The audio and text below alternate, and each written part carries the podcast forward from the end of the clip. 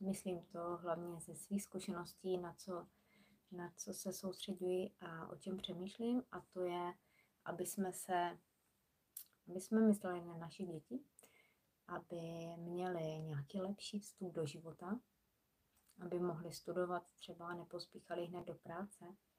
A to je spořit jim třeba nebo vložit jim nějakou částku, která se jim otevře vlastně k nějakým těm jejich 18 letům třeba. Takže to může být různé delší termínované nějaké produkty.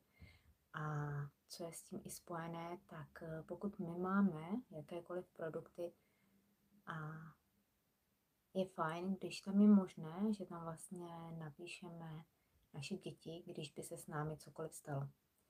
Já na to teď hodně myslím, že jsem předělávala smlouvy a vždycky, když to jde, tak vlastně potřebuji, aby tam bylo doplněno i jméno mé dcery. A teď jsem zrovna řešila nějaké penzijní pojištění nebo připojištění, co je vlastně do 60 let. Ptala jsem se i, jaké tam jsou podmínky, co se stane.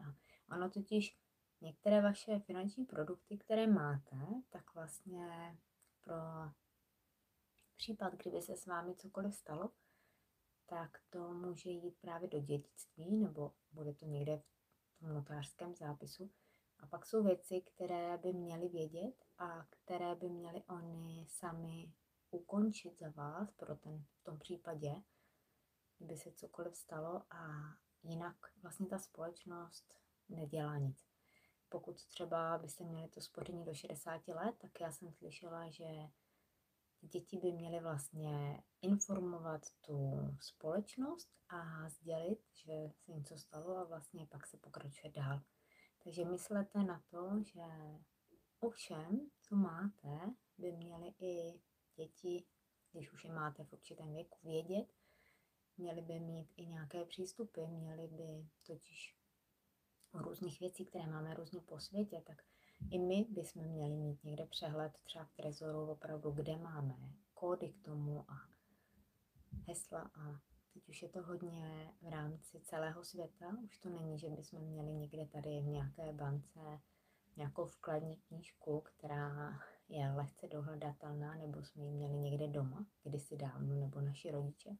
Takže teď už je to tak hodně otevřené a pomalu kolikrát ani my nevíme, nebo si nepamatujeme, nebo zapomeneme a to je i pro nás fajn.